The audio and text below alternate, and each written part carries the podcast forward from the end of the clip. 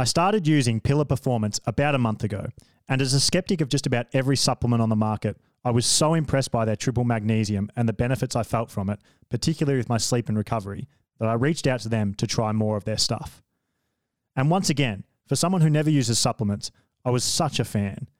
And because of that faith I have in the products from using them and the benefit I truly believe people will get from using them, I'm happy to announce that this episode of How They Train is brought to you by Pillar Performance. Leaders in sports micronutrition, Pillar are changing the way micros are viewed when it comes to optimal performance. High strength and informed sports certified, Pillar's range supports optimal recovery, elevates energy, boosts immunity, and relieves inflammation. Head to pillarperformance.shop to learn more. And while you're there, use my code HTT10, which gets you $10 off your first order. That's code HTT10, which gets you $10 off your first order. And it supports the show, so it's a win win.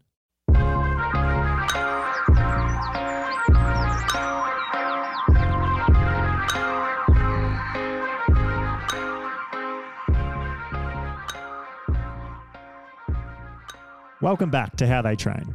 My name's Jack Kelly, and today I'm joined by the fourth place finisher at the Ironman World Championships and the biggest dark horse in triathlon history, finishing in 7 hours, 44 minutes, a time that was 8 minutes faster than Jan Frodeno's previous course record, Max Neumann. Max, the men's Ironman World Championships this year was simply out of this world. The strongest, deepest, fastest Ironman World Championships race we've ever seen, and you came fourth and were in a battle to win for most of the day uh, in a really, really select group. Something pretty much no one in, in the entire world of triathlon expected, I think. How is it for you reflecting on um, such a special day of racing?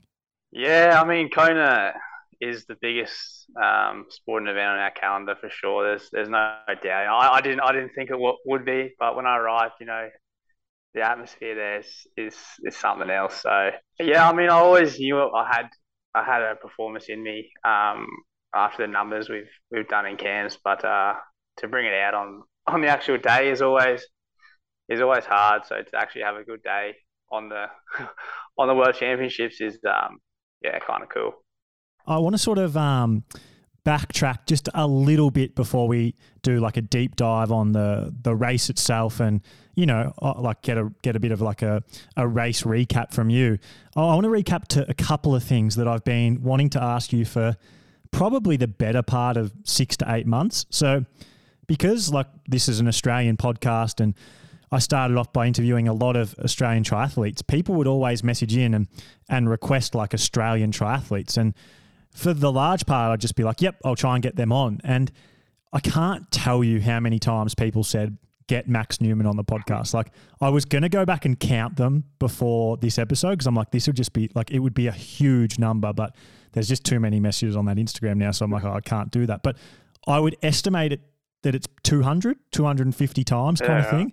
And like having to say no so many times without like coming across like, I don't want Max on the show, I would just always start giving this like same answer, which is like, I think Max is probably our best triathlete, long course triathlete right now. But I'm not asking him on until he achieves what I know he can achieve. And for me, I always thought like you've had good results. Like, you know, everyone knows that your Ironman Cairns races have been great. Your Sunny Coast race the other week, for example, was like fucking insane.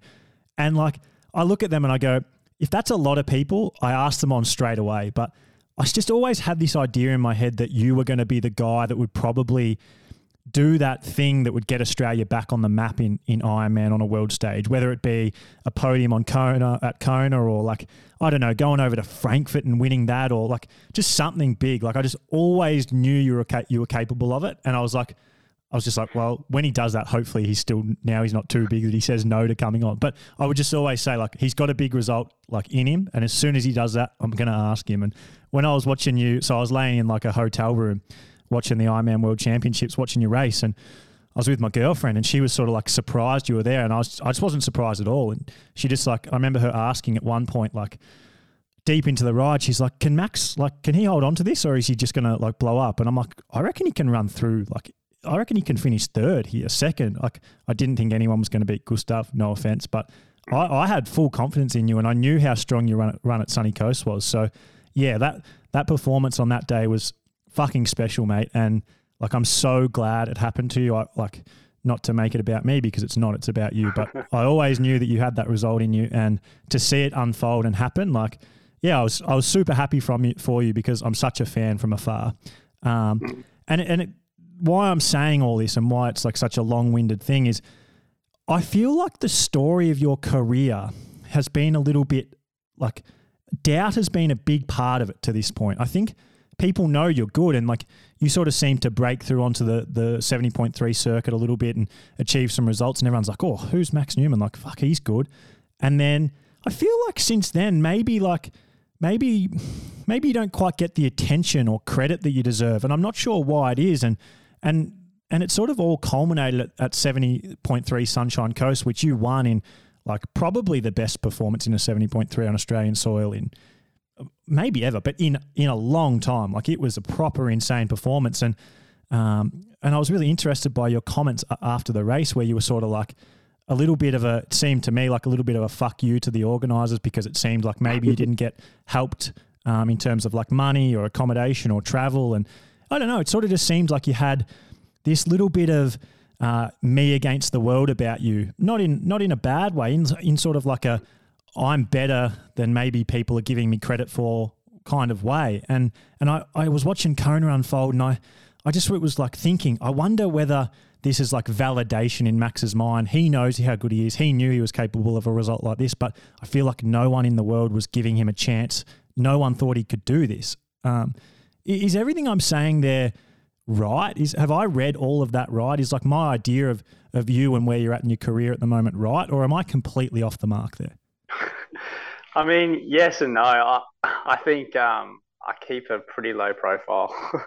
I think uh, throughout my career, I've never really, you know, gone up chasing after, you know, interviews or or anything like that. I've never really created any any sort of content on online on on Instagram. Um, I've always sort of just, you know, kept to myself. Um, over the last couple of years, I can sort of see how over you know the last what is it five ten years how Instagram and Facebook play such a big such a big role in the sport now. Um, yeah, and to to just sort of stay in the in the background, um, I can see how people just sort of forget about you really really fast. Um, but yeah, it doesn't faze me. You know, like um, you know, I might be forgoing a couple of couple of sponsorship dollars, but um, I'd rather be happy and enjoy the life how I like, like to live it. Um, and I mean, it, it, it gets results. So um, I enjoy that. I enjoy what I do. And uh, I mean, yeah, you gotta, you're going to have to in the future, obviously build on, build on the social media presence and all that sort of stuff. Um, but yeah, I mean, yeah, I, I, I don't, I don't know what to say really. It's sort of just like, um, I'm not really chasing people's validation or anything like that. I just sort of do it for myself and my my small team sort of thing. It's um very personal and uh, yeah, I enjoy what I do and um, yeah, when you get results, it's uh it's very fulfilling. Well, let's go into the race then, Max, because I mean that's what everyone wants to hear about. I think I think there was like this moment when you ran up past the Norwegians early on in the run and and made the decision to just go straight around them and you know, like we all know what Ironman commentary is like. It's people who don't really know what they're watching or clearly don't follow the sport. Um, I'm pretty sure they didn't know who you were for a lot of the race. Like there was a few times when they were like reporting on the bike and they're like uh, saying like this guy looks good or like you know that kind of thing. And then when you ran mm. past them, like, hey, Max Neumann's just moved up to you know he, like he's running in inside the top three in this select group of five people off the front of the race. Like he's clearly pretty good. And they were sort of just like uh, like the way they were talking about you doing it was like sort of like you're stupid type of thing, or like who's this guy, uh, which was hilarious. But what a moment that was! Like everyone who was watching that, probably in Australia, and just if you're a triathlon fan, was like, "Fuck, look at Maxi here!" Like just gone straight up past Gustav Iden and and Kristian Blummenfelt, who weren't running slow, like they were the fastest movers on the course apart from you, and you just went straight past them. It was just like fuck, it was ballsy, and I loved watching it. Um, and so I'm keen to to hear about that specific moment um, and your run in, in general. But can you take us back and can we like do a full race debrief? Like, Mm. I don't even really care where you start. It could be a few days out, the the night before, and and can we work our way all the way until you know the end of the race? Yeah. Um, yeah. Well, if you go all the way back, I guess it's actually quite an easy race for us Australians to to get there. It's just like a nine hour. If you're in Sydney or Melbourne, it's a nine hour nine hour flight, pretty much direct to Honolulu, then just a short thirty minute flight to Kona. So it's it's not actually too hard, and the time zone's sort of exactly the same. I, I think that seriously has something to do with Australia's success at this race. It's it's very easy to get to. Um, and I mean, when I landed there, I, I we touched down. I remember just getting off the plane and, and taking a big whiff of the air, and I was like, "This this smells like home." it's like it's got it's got the same grass, the same trees. Um, it was actually quite fascinating. I didn't expect that. It's the first sort of place I've been on a long haul flight, and I popped up the plane. And it's been like it smells like Brisbane. It smells like Mount Sandstorm where I live. So that was quite comforting. Um, and yeah, we we sort of spent the first um, week in town. I just wanted to spend spend a bit of time there just to get a vibe. I've never been to the island, so I just wanted to get a vibe for you know the Ali'i Drive and the finish line and the swim start.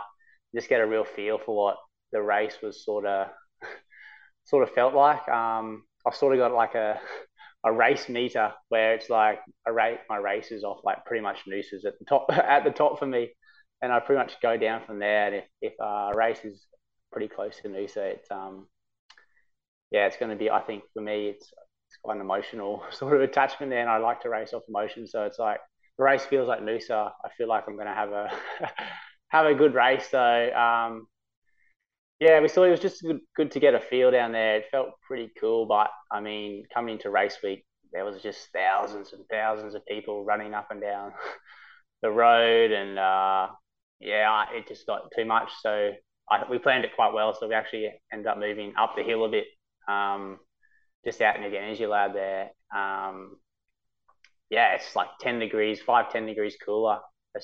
Only like a mile up the hill. Um, so it was quite nice up there. I Had a nice house, and it was just really relaxing to to get out of town and uh, focus on the race. Um, but yeah, all went well, um, except we had a little bit of sickness, like we are talking before the show, before the before the race, and um, I just literally shit myself when I heard my girlfriend was had a bit of a croaky throat. She was losing her voice, and I was thinking, oh no, this is not what you want. Um, but yeah, we sort of tried to stay. We had a real big open house, so we tried to stay away as much as possible. Um, but yeah, now we all we all sick. We all got COVID after the race, so um, we definitely had uh, a sickness there. But I don't think it affected me at all um, in the race. But that was a little bit of a scare. Um, but yeah, we all we all pretty calm. We have a good little team up there. We had um, all six of us over there. My brother, my coach, um, Mitchell was there. He pretty much did everything for me in, in terms of getting my water bottles and all that stuff sort of set up and having that relationship is uh, I think um, yeah without that I don't think I'd be where I would, would be in this sport because it create it um, Ironman racing sort of you need like a, a team who does all this stuff for you or you um, if you do it by yourself I don't believe you're going to really get anywhere in the sport so to have that um, takes a lot of pressure off off me um, yeah, and basically uh, race morning, um, you know, the usual porridge, um, just trying to basically force it down.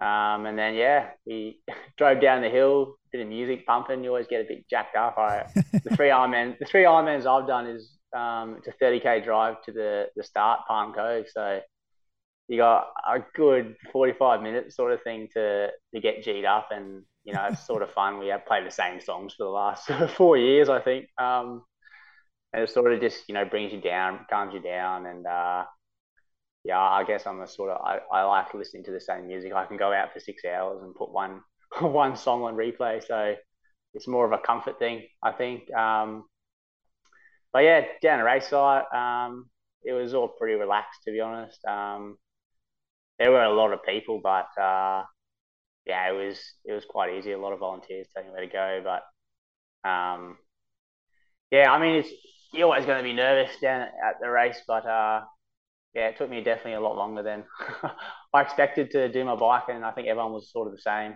Um, but yeah, uh, so swim start. Um, I was on the left side. Um, I, I picked out uh, Laidlow and uh, I think Hemric, and I was like, oh yeah, from the practice swim on Saturday, um, I knew Hemric and I think Laidlow even jumped in on the practice swim. So I knew these guys were going to be swimming well. Um, but I pretty much got a fair idea that the pace wasn't going to be on as soon as Laidlow. He said something uh, I can't quite remember, but he goes along the lines of I'm just going to sit back here and then I'll just I'll just swim around everyone. Um, so I pretty much thought then, you know, the pace isn't going to be super hot if the, the best swimmer here is starting three rows back. um, so I was like, all right, um, yeah, we'll just sit in here and uh, see what happens. And uh, the first, I don't know, K or two K felt pretty pretty solid, but yeah, coming in, I think everyone sort of saw that Gustav and Kristian were still in the group, and coming back into into town there, it was super slow. I just felt like I was like just doing, I, I felt like I could do backstroke and, and stay in the group. It was just felt super cruisy. Um, and yeah, of course, when you when your heart rate's at like 100, 110, I don't know, it, it felt super low.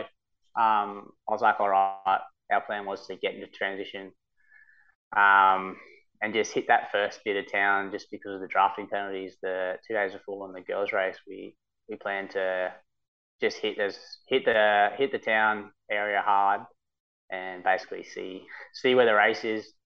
Um, but yeah, I, I, did that and uh, I sort of decided to put my helmet on my on my bike, which no one else did. And I'm thinking, you guys are crazy. We've got you're focusing on chucking a helmet in a bag, which I know, for example, from previous experience, is super hard when you're when you're stressed a bit. So yeah, I just got my swimsuit off, chucked in the bag, chucked it out, and sprinted basically around transition. I, I think I almost got 20 seconds up on people. Um, so that was a crucial part of my race, I think. Um, to just have clean roads, ride at your own pace in this pretty technical town area where the crowds are, are all G'd up, um, just to stay calm, basically, riding your own pace was, I think, set me up for pretty much set up my whole day, I reckon. Um, uh, yeah, when Laidlow came past just at the top Palani. Uh, I didn't expect it to just be one person. Before the race, we definitely thought, you know, we'd have at least 10 people in that front group uh, swapping turns. But um, yeah, I don't think anyone picked how the race, this, this year's race turned out. So um, yeah, Laidlow went to the front. He put a big, big surge in there. Um, I was like, oh, I've done this in heaps of times in training, so it won't take too much out of me to go with him. Um, when I sort of got back within, you know, 15 meters, um, yeah, he started wanting me to pull through, and our whole race plan was basically my whole mentality for that race was basically to sit in. Um, I just didn't have that confidence that uh, Laidlow and these Engert um, riders sort of have in their in their bike. I've it's definitely getting there, but my I guess my yeah confidence isn't quite there yet to push you know 300, 300 and whatever watts um, for the race, um, especially in a world championship. I just didn't want to risk that when I was you know running running so strong. Um, so it was hard, but uh, I just had to say no to not to not pulling. Um, and so Laidlow sort of got that that idea pretty pretty quick, and he sort of just kept his head down there and uh, pulled basically all the way to to the turnaround and didn't touch the front once. Um, but yeah, and then obviously Ditlev uh, came up. Um, don't know if he brought uh, Gustav and Kristian with him, but when he came through, um, he didn't come through as quick as I expected. I think he was actually hurting a little bit too. After I, I'd imagine he would have put a crazy amount of power down there to shut that gap down. I reckon that would have hurt him hurt him a little bit. Um, yeah, coming to the turnaround, uh, I think Laidlow had a tiny gap, maybe 50 meters, and no one was really too worried. But uh, Ditlev stopped, and I'm thinking, what is he doing? he, stopped and he, he clips out and asks for his special needs bottle.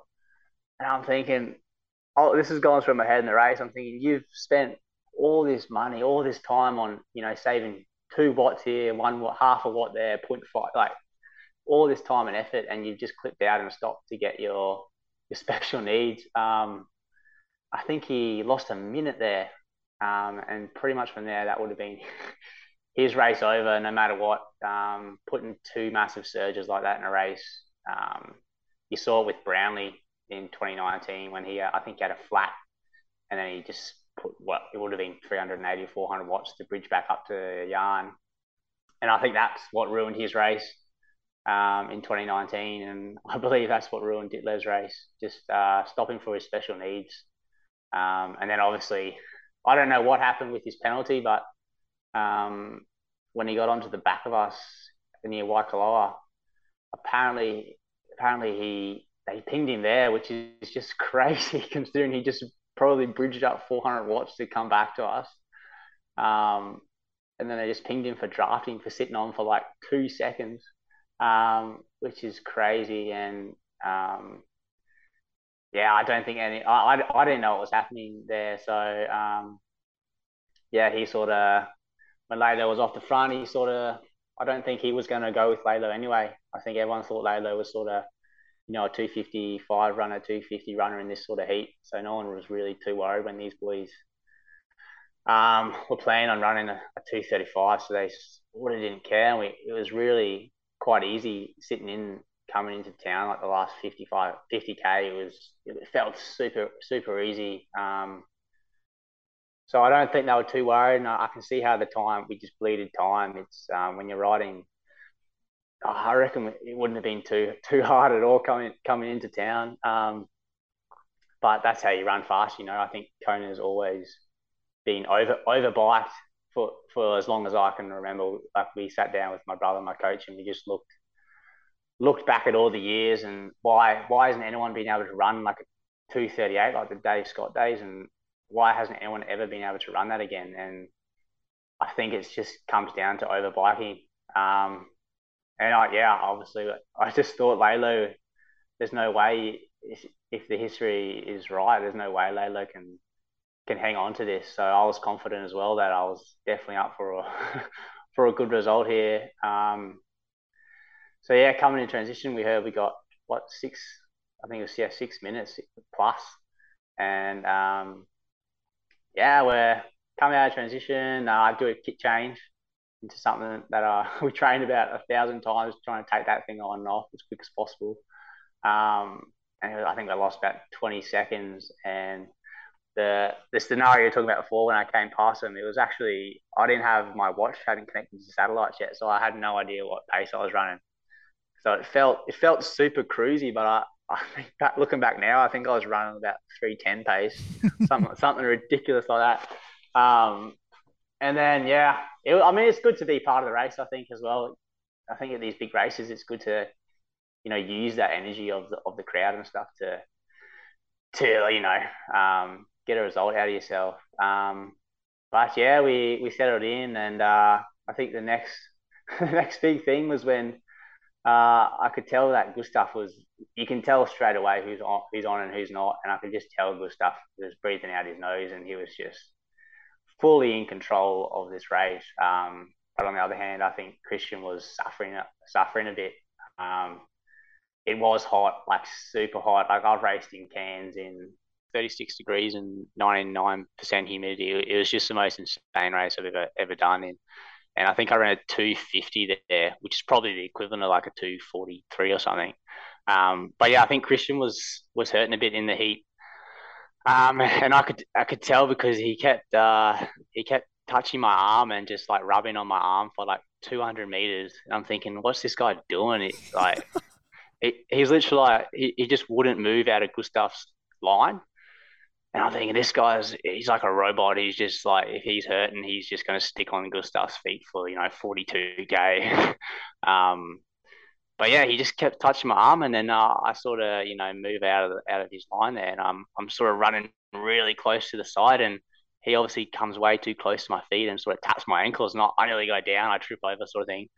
And I, I just say to him, you effing, like, I just like rele- release on him because it was like fully like, in the moment sort of thing. He's he's playing mind he was playing mind games, and uh, you know if that's what it, it's it's a winners take all mindset, and uh, he he me have me being there in that situation probably wasn't in their in their pre race talk, so he's probably a bit stressed out, um, and he's obviously not feeling too good. So, um, yeah, that was a bit of an eye opener for me. Um, seeing Kristian do that, but that that's racing, and that's what if you if that's what it takes to to win. um, yeah, I'm not sure, but um, anyway, on the onto the run and, and uh, yeah, they were running super quick. I think Gustav um, was putting down three. He was running about three twenty eight. I think when they sort of went away, and I said, if there's any, I don't think I'm going to beat Gustav, but if there's any way to beat Kristian, it's to you know back it off a little bit, um, and hopefully his winner takes all mentality he suffers in the in the end of the end of the marathon. Um, so yeah, I sort of kept that gap within.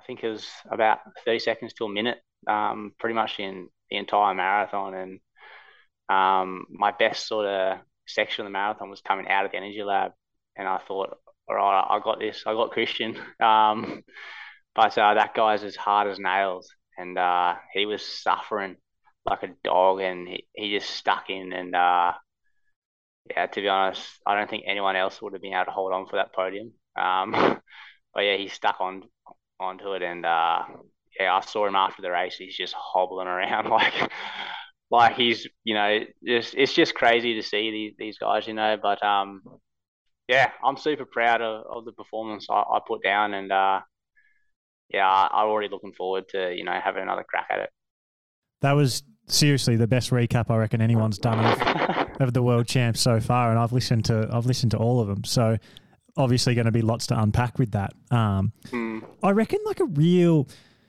a really interesting point in the race was the halfway point of the bike. So Kona is like funny in the men's race in that it's like historically it always plays out the same, but I reckon it just felt like it was playing out a little differently this year. It wasn't it wasn't a traditional um, I'm like men's Ironman World Championships in that at the halfway point on the bike we had a group of five, uh, a group of six, and the that was the podium. Like without question, I like I think everyone watching it at that point realized, oh, the winner comes from this group without question, and probably more than likely the podium does too.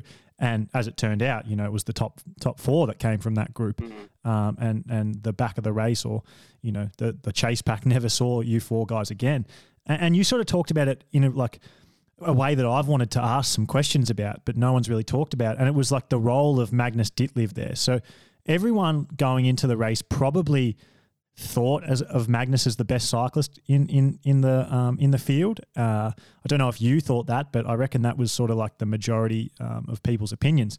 And mm. he, I reckon most people like he rode really strong, but he didn't have the ride that people expected of him, and it was because of like things like you said, you know, that little gap he had out of the water.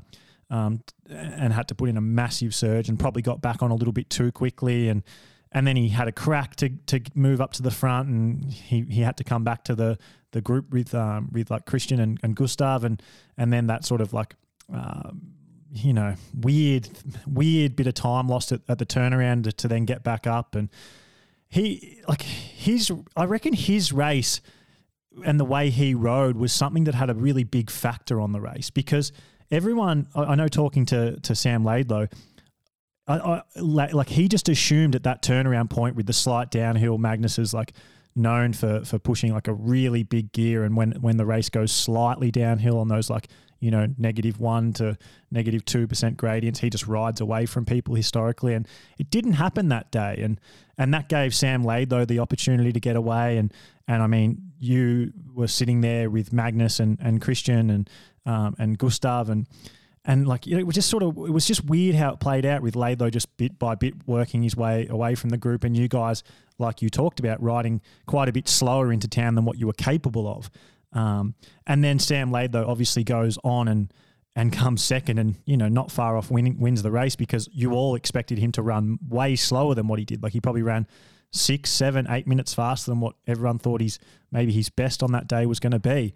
So I really want to focus on that point in in the race with you. Like, did you realize there that that the winner was in this group and that you were a real chance? And were you thinking about like how do I play this here? Is was that lack of confidence in your bike the thing that that just made you sit in with Gustav and and and Kristian, maybe knowing in the back of your head that I don't know if I can outrun these guys and um, did you realize that Magnus had sort of you know fucked his race up and he wasn't a threat now? And at any point did you get worried about Sam or try and or think like maybe I should get onto the back of Sam? Like, yeah, I just think that that was like a really critical point in the race, and I'd like to hear it from a, the perspective of you who mm. who sat back because we've heard because Sam Laidlaw obviously came on the podcast yesterday, and we we heard his perspective about making the decision to go and sort of he made the decision to go, the Norwegians were never going to, and you made the decision to sit in. So I think your opinion and your view on that is like really interesting to us.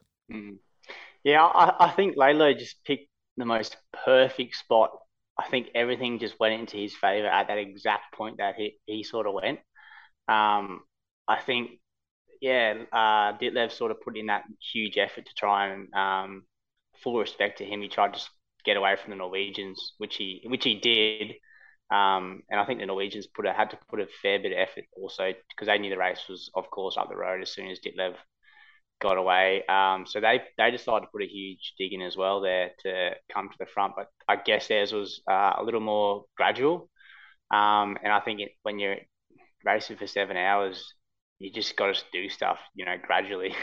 Um, and I think I think Ditlev sort of went off his you know his Roth his Roth race and just tried to mimic that, um, where he you know bridged up to Jan in the first 40k, which is pretty similar to what he tried to do here in Kona. Um, but I think I think the thing with I mean Ditlev's an unreal cyclist, and I mean look at his position and, and the time his amount of money he's put into his bike and time, it's just phenomenal. Um, he's changing he's changing the game there, but I think uh, yeah, I think at the championship races, even for Ditlev, I think his plan was I don't know, but I'm just speaking what I think. I think his plan was, you know, to to pretty much match that Roth that Roth ride, and I don't think that he would have gone with Laidlaw. I don't think he would have risked that. I think he would have backed his backed his run for a, for a pretty much guaranteed podium, which I think he would have been would have been happy for. But I think the thing is that no one realised was Laidlaw was going for the win, and um, to have that sort of confidence that Laidlaw had. Because I was even, I was just double guessing myself as well, and I, I, I reckon Laidlaw would have been, would have been the same. I don't reckon he would have been confident that that attack definitely wasn't planned. Um, I think it was just a spur of the moment, you know, um, gutsy move that that just paid off for him. Like he's obviously on a ripper day, but I think to have the guts to to make that move in a in a Kona um, is yeah is quite is quite impressive and um, yeah, but uh, yeah, I think I think he just went at Laidlaw just went at that perfect time when there was sort of some weird stuff happening. Our groups had come together. Um, we're all sort of deciding, you know, what do we do? Do we do we sit in? Does is Ditlev going to go? Is is is he going to bridge over to Laidlaw? Um, but yeah, when sort of Ditlev um, stopped unclipped to get his special needs, um, I pretty much knew then that there's uh there's no one going to pull, no one's pulling here except for the Norwegians. So, um, yeah, I, I think Ditlev regrets that 100%. I'm not sure why why he stopped there, but I think that that move right there um, created the race. Um, I'm not 100% sure if he would have worked, but uh, that definitely did. That was a pretty big factor in in the race. Um, when you know there's we lose Ditlev, one of the bigger, better riders here, and you're just going to have Gustav and Kristian pulling turns um, to a guy that they think is going to run a two 250 to 255. So they wouldn't be, they're not going to be pushing hard, which they didn't. You know, we're we're pretty much just tapping it into town. Um, but yeah, that's like you said, that is that was the crucial moment for for Sam, and I think he just went with his guts, his gut feeling, and uh, to win championship races, you, you, you sort of got to do that. Like for me, I sort of just stuck to exactly what we said um, we are going to do: sit in and uh, hope for a hope for a good day on the run, you know. But uh, yeah, full full respect to Laidlaw for for going out and a limb there, and uh, yeah, I think he's got a big future. Being 23, he do, he doesn't even know his limits yet, so um, I think he's going to discover them pretty quick though. I think the thing is on reflection, right? Like it's like really easy to see. Well, the the performance you put in got you fourth place, which uh, it's not. You didn't win, but you probably take that. Like if you're sitting there the night before the race and chatting with Mitch, your coach, and you say, mm-hmm. like, you can, you know, you got a, a fortune teller there and you pay them 20 bucks to, to read your future and they say you're going to come fourth tomorrow, you go, oh, that's pretty fucking good. Um, and, and if they tell you this, ready, this is the question I have. You're going to be in the front group and you're going to run 240 tomorrow. Do you think, do you guys like think, well, if I run 240, do you think that gets you more than, more than fourth in this race?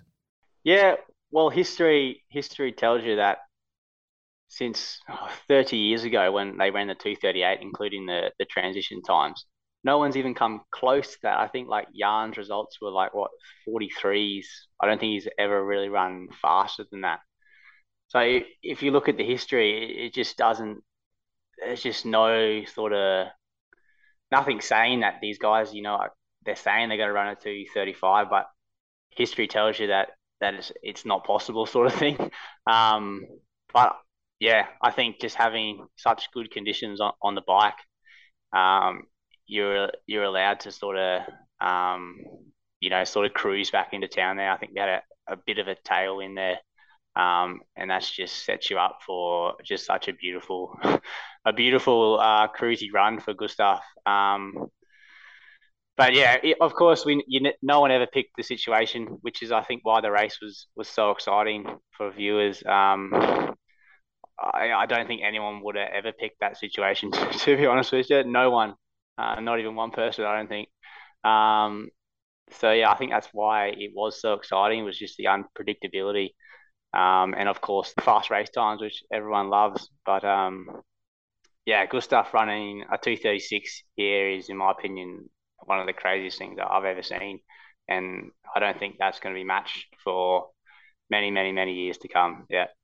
Yeah, it's it's funny you say that about the history of the race because probably the closest thing we've had, you know, since those races you talk about 30 years ago is that um, or 20, 30 years ago, is that the Patrick Lang race in when when he ran like up through the field and won it, and everyone was like, "This run is crazy," and he really he just ran the same time you did on at Kona on the mm. weekend, which is like that's quite because no one's looking at your race now and thinking like, "Oh, that's the greatest run we've ever seen," whereas at the time everyone was looking at Patrick Lang and they were saying like he just runs in the heat better than everyone else. Like no one runs this course better than him. And and like he was like his run was being like literally talked about like his run at Kona. Like he just he just knows how to do that differently than everyone. There was like all this like mystique about his nutrition strategy and he was keeping it secret and everyone wanted to know because like mm. people just wanted to like be able to figure out how did he do this and it and now it's just like oh well Max Neumann, a guy mm. who no one's talking about like that, just ran the exact same time as, as him on the weekend and came mm-hmm. fourth.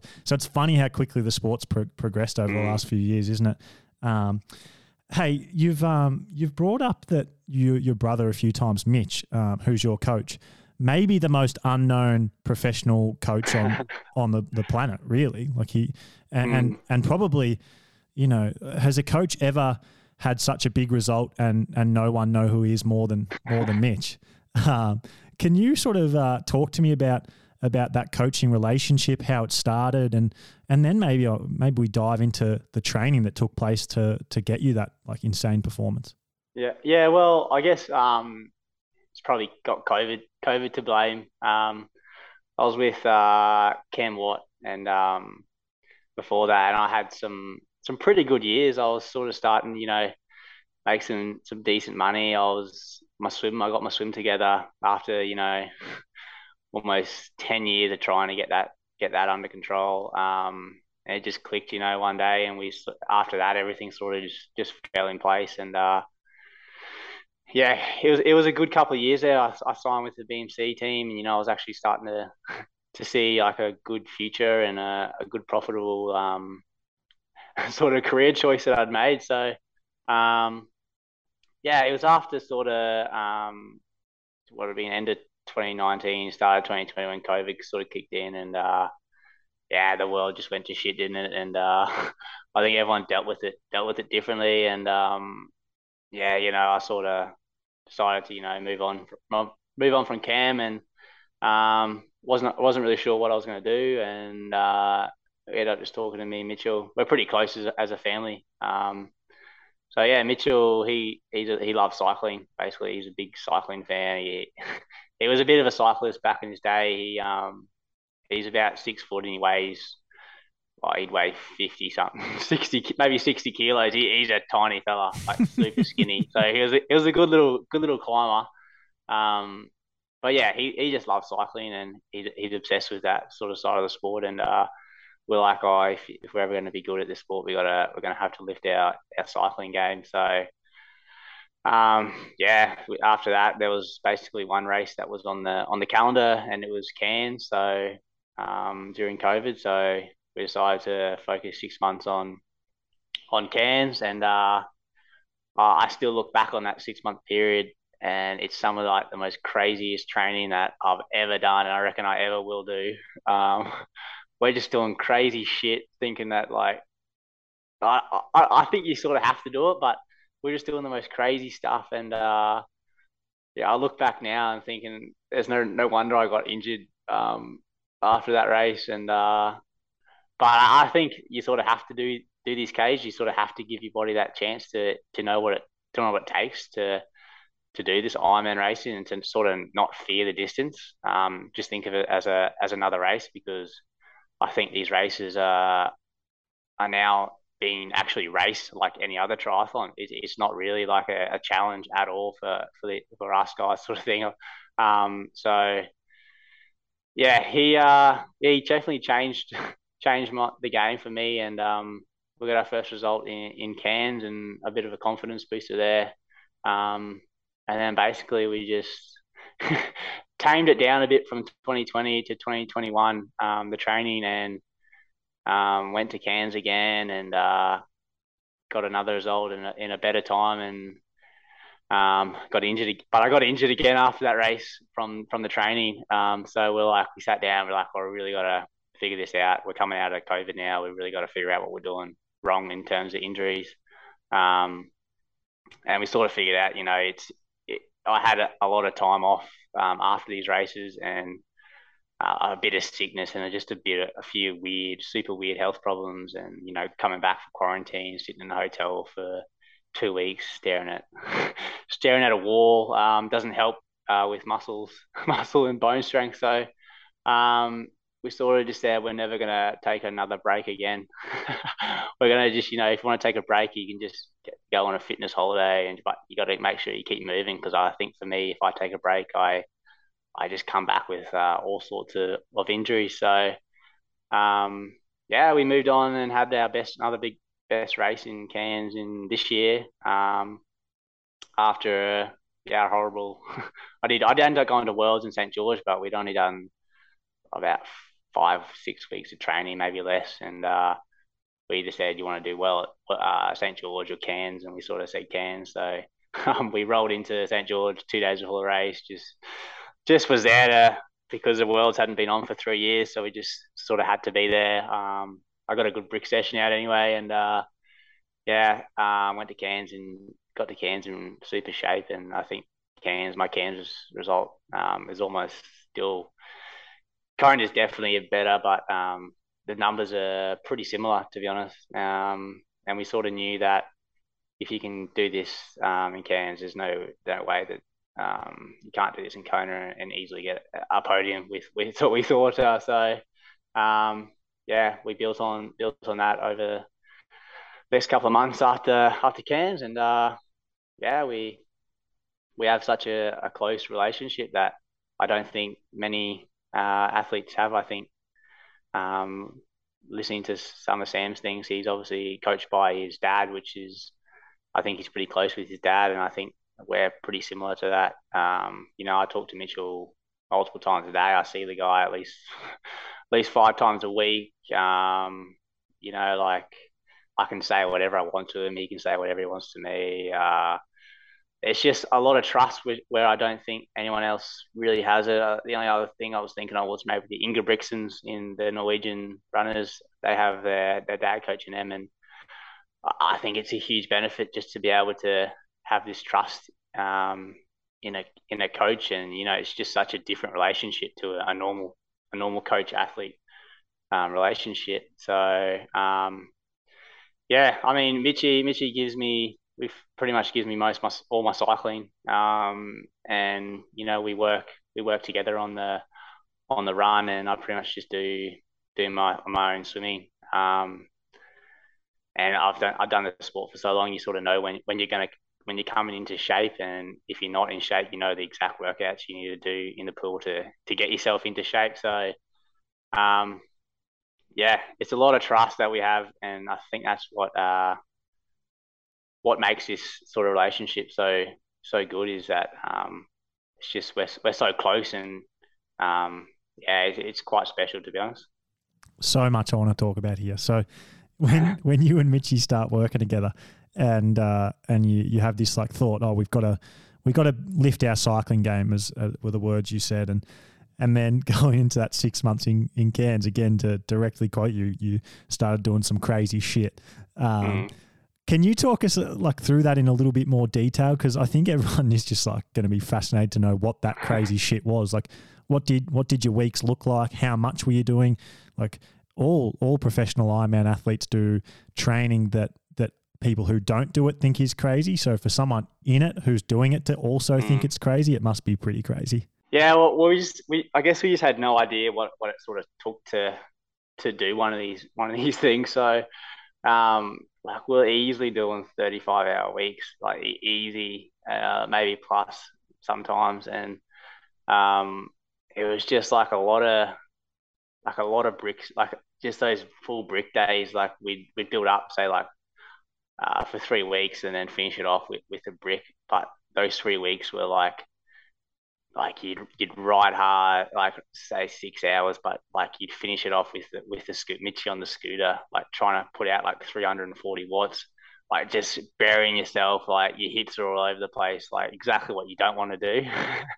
um, and yeah, I think just backing up though, we used to do like six hours, then we used to go four, six, four, like just crazy shit, and then like we'd finish the that like with a little bit of a, a longer run after those big few bike days, and it was like two and a half hours um, out at Sandgate, which is a place in Brisbane, just fully flat, um, just trying to like rip rip yourself. Um, at like we're running at like 330, 345 pace uh, after these huge days on the bike, and um, yeah, you'd get to you so you do three weeks of that basically, and you'd get to the the last week where you do a little little bit of a two day taper into a, a bit of a brick session.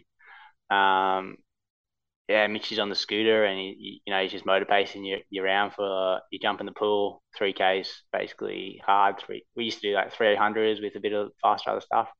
Um, yeah, then Mitch is just pacing you around for four hour TT around Samford where we live. Um, and these roads are just shit house there, like there's potholes and and just the worst roads you can think of. So it, it's so hard to just stay on stay on the power. So I feel like when I go to a race, it's so easy to sit on like sit on your your power that you usually train with because there's no no like jumping out of saddle trying to avoid like potholes and all this other shit. So um yeah, I used to do four hours basically behind the bike uh, at like over Ironman, well over Ironman pace. I think we used to do these things at, at about 315 watts we used to average. Um, and then I, I remember just the last half an hour was like hell and we used to I used to just bury myself to to, to finish this session and jump off the bike and we'd go, you know, 30k at uh, around this loop that we have, just like a one and a half k loop for 30k and um, yeah we I, I'm a big fan of loops but we just used to loop this this thing for like 30k um, I mean, I feel like I, I handled that that load pretty well, considering that when I look back at that now and sat thinking how crazy that shit was that we used to do.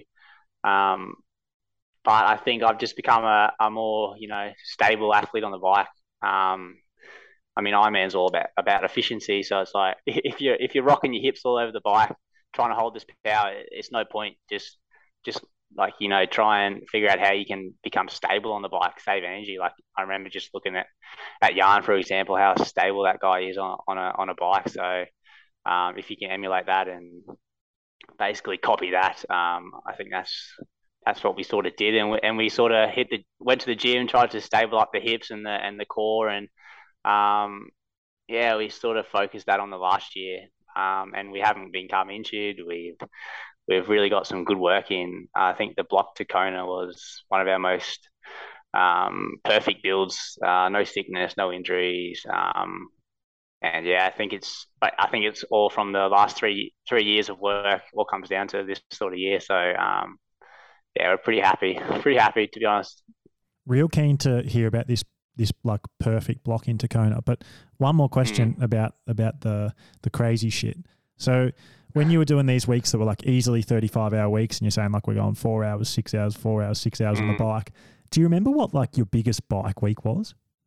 Um, I can't quite remember. I, I do, I do know that um, it's just it was it was just super foreign to me because I never you know back in the day I in these ITU programs that I used to do the longest ride we do was you know three hours and and if you go quicker the coach would just like go what the fuck what are you doing like you'd get like trouble for going over like 32k an hour or something like that so um it was super weird to you know get out there on your, on your TT bike and, and you know you're going for six hours and you're getting up upwards of 200 and something something k out there um and it's just like I was like, that's so. She, was just an eye opener.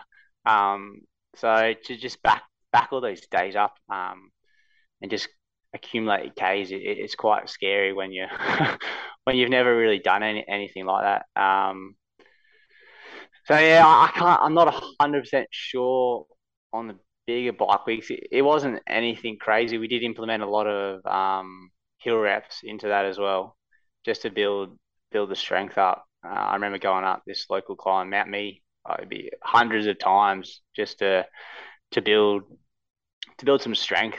That's what we thought. You know, I mean, we still do that, but we used to do it crazy amounts of time. So I guess we've just sort of tamed tamed it down a lot um, and figured out that you don't need to be doing this crazy shit. Um, but then again, I also believe that you do have to do it for a little bit just to get your body um, conditioned to know what it takes, you know.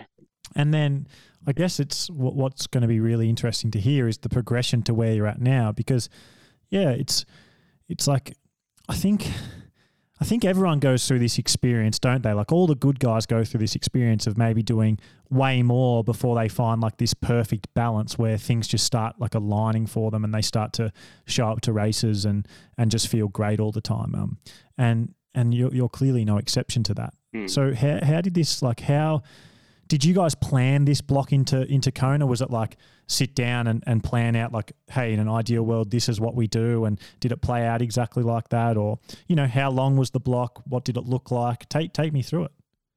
Yeah, well, um, so it would have been after after Cairns. Um, we would have yeah sat down and, and you know, planned out what we're going to do, sort of thing. But nothing.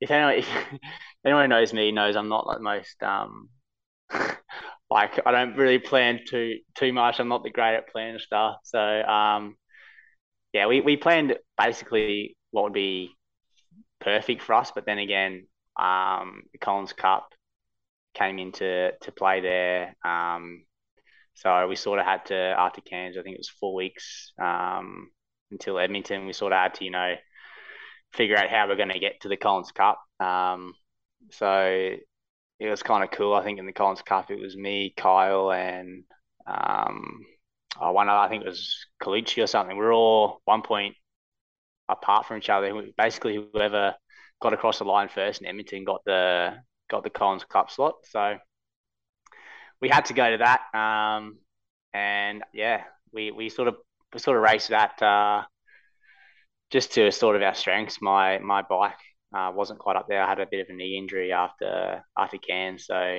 um, yeah, we sort of just uh, planned that not to race at the front, which is which is quite hard. We sort of just paced that quite well. Um, got us to Collins Cup, and uh, yeah, not a great race at Collins Cup. I had some super odd feelings, um, which I think was very similar to what uh, I believe, had in Kona. Um, I had that in in uh, in Collins Cup, and it's such a weird feeling that it's so foreign. I've only had it maybe once in my life, um, where my left leg it, it, just goes numb, and and there's nothing you can do about it.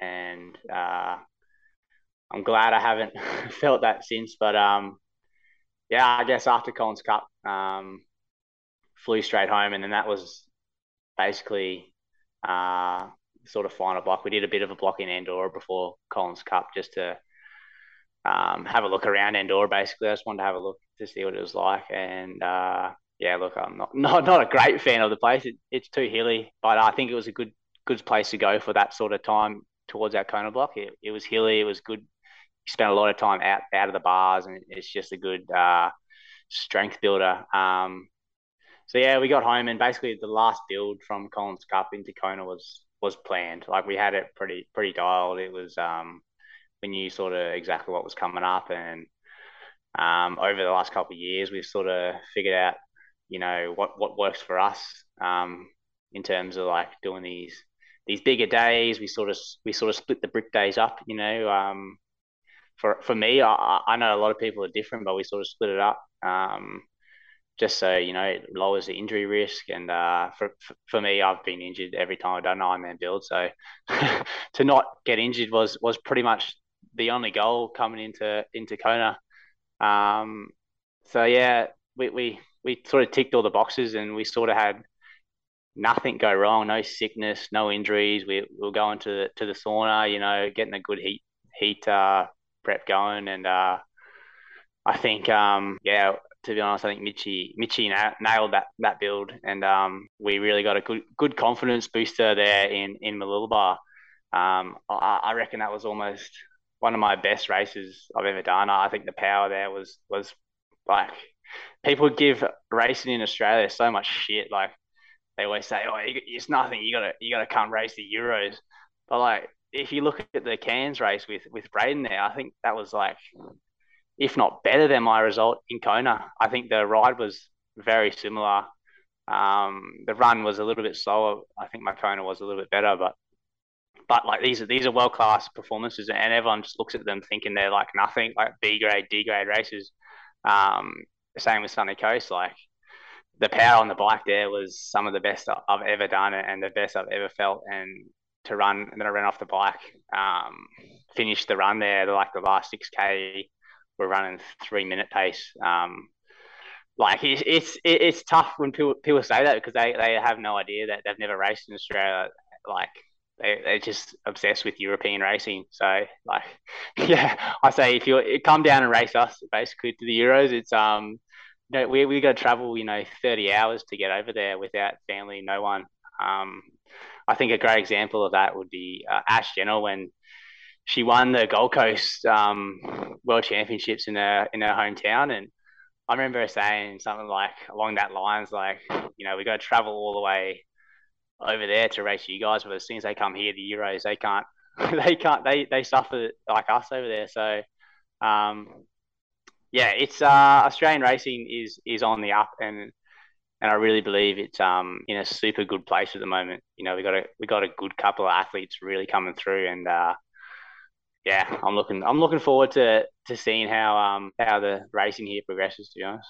So after the Collins Cup there that you just talked about, where Mitchy planned the perfect uh, block into to Kona and and every went, everything went exactly to, to to plan. What did what did that look like? Can you are you okay to give away some of Mitchy's Mitchy's details and, and take us inside that block that went so well? Yeah, I mean, if I can if I can remember, but um, we, we need Mitchy here. Yeah, you need Mitchy here. Um, you almost need to get your training peaks out and have a look. But um, no, I think I, I definitely I, I, swim. I swim most days. I I think swimming. I pretty much swim every day. If you if you're not swimming now, um, yeah, it's the sport's changing and uh, I think uh, Kona next year will be yeah on. If you if you don't know how to swim, you got no chance. It, it, the race is going to be up the road from from meter one. I think Laidlaw now has has the confidence that he was looking for. Um, and there's no there's no stopping that bloke from swimming off the front and then riding riding solo and then just running away with it. So um, I think swimming's going to become crucial um, in the next next couple of years. Um, but yeah, so we swim. I was swimming every day. Um, I don't swim in a squad at the moment, but there's no reason why I'm not going to leading into Kona next year. Um, I, I just swim by myself, so um, yeah, it's uh, there's a long way. To, there's a lot to to improve on my swimming for sure. Um, but yeah, we swim most days, and then um, I mean, I don't do that. Don't do that much running. Um, I just do sort of sort of exactly what we we, we sort of aim. We're aiming for a 240 in Kona exactly. Basically, we aim for a 240 in Cairns every year, but we never quite got there. But we didn't really need to because we weren't really really pushed too much. So coming into Kona was sort of the first race where we knew that we'd be pushing to the line. Um, and we basically just trained for a 240, knowing that if you have a good day, you could easily run a 238. But if you run a 240, you're still going to have a an unreal result. So uh, most of the running was sort of just zoning in on that that 240 sort of pace. Um, one speed workout a week, you know, just to to keep the muscles firing. Um, but look, we did, never did much over 60, 70 Ks. It was super small, like maybe even less um, running. Um, but yeah, big swim days, big ride days. Um, but then again, nothing, nothing too crazy. Just a lot on the bike, just a lot of, a lot of time. I think everyone's, everyone's doing the same thing now. Um, like it's pretty obvious to see that everyone's doing the sort of same thing on the bike. It's just sitting a lot, a lot of time at that, that Ironman zone and above, and um, like uh, yeah, look looking looking at a race, there's there's no reason why I can't ride like three tens for this this race, but um, yeah, I just don't have that confidence. I've never done it, so I just don't, don't have that confidence to be able to do that and then then run off the bike off that. So I think over the next year, two years is um, you know working on that on that bike to be able to to average you know that that 300 plus watts on the bike, and um, I think that will that's where the sport's going. So if you, I mean, if you're not going to be out, if you can't do that, you're not gonna you're not going to be world champion. So um, yeah, I mean, we got we got a long we got a long way to go. We we don't really you know use any, any anything. So we don't use any heart rate. Uh, we just use power. No no bloody um, lactate. What are these things? lactate. those bloody lactate monitors. I think I don't know. I mean, there's a lot in them, and I'm not against any of that at all. It's just we've never implemented it at all. So, um, just I feel like you just you lose that enjoyment in, in in the sport when you when you're stopping every 20 minutes taking your bloods and you know I, I love I love training and uh, I love getting out there. I, we just don't have we just don't have the money uh, to pay these these coaches and and to actually analyze this data because I think most of these guys take these things and they, they have no idea what they mean. You know, it's just another another measure that, that people love numbers, so they get obsessed with this sort of stuff. But for me, I don't really don't really care. It's uh, I look at power, but that's about it. I, I got a lot of, of feeling, but that's not saying that I wouldn't implement them. Um, it's just we haven't we haven't got the money to to sort of do that yet. Um, and we yeah, I think we got we got a lot to improve, um, which is a good thing. I think I don't think you want to come come forth and, and not have anything to to improve on. So um, yeah, there's there's a lot more that we can add for next year, hundred percent. I made a joke during the race, Max, which I reckon you'll like, but didn't get received well because I don't like. I think it was a bit too niche of a joke. Like I don't think the audience understood it. I said that like Max is a real chance here because he'll save at least two minutes not having to stop for lactate during the during the run, and like just fell on deaf ears. Both like I got a laugh. I thought it was pretty funny because I could I just yeah. couldn't picture you and Mitchy ever doing lactate. So you've uh, you've sort of backed that up there. Yeah, yeah, yeah. I've never really been into that sort of stuff, but like I said, it, it, it's where the sport, obviously where the sport, or or if it's just a trend at the moment, but there's definitely something in it. But um, then again, it, it could all just be for people chasing a validation that they're training is well. I don't know what. It, to be honest, I don't, I don't really know. hey, you said that like this really caught my attention. You said that everyone is just doing the same thing in triathlon at the moment. Like there's no secrets. Everyone everyone's pretty much doing the mm. same thing. And and then you said that it's just spending a lot of time on your bike, sort of at race pace or just a little bit above that. Can you take me inside what that actually looks like? So how how how many hours a week are we talking? Like how like how how many hours are you doing at Ironman race pace or mm. above? Like yeah, what does that actually look like? That that thing that you you you say that everyone's doing.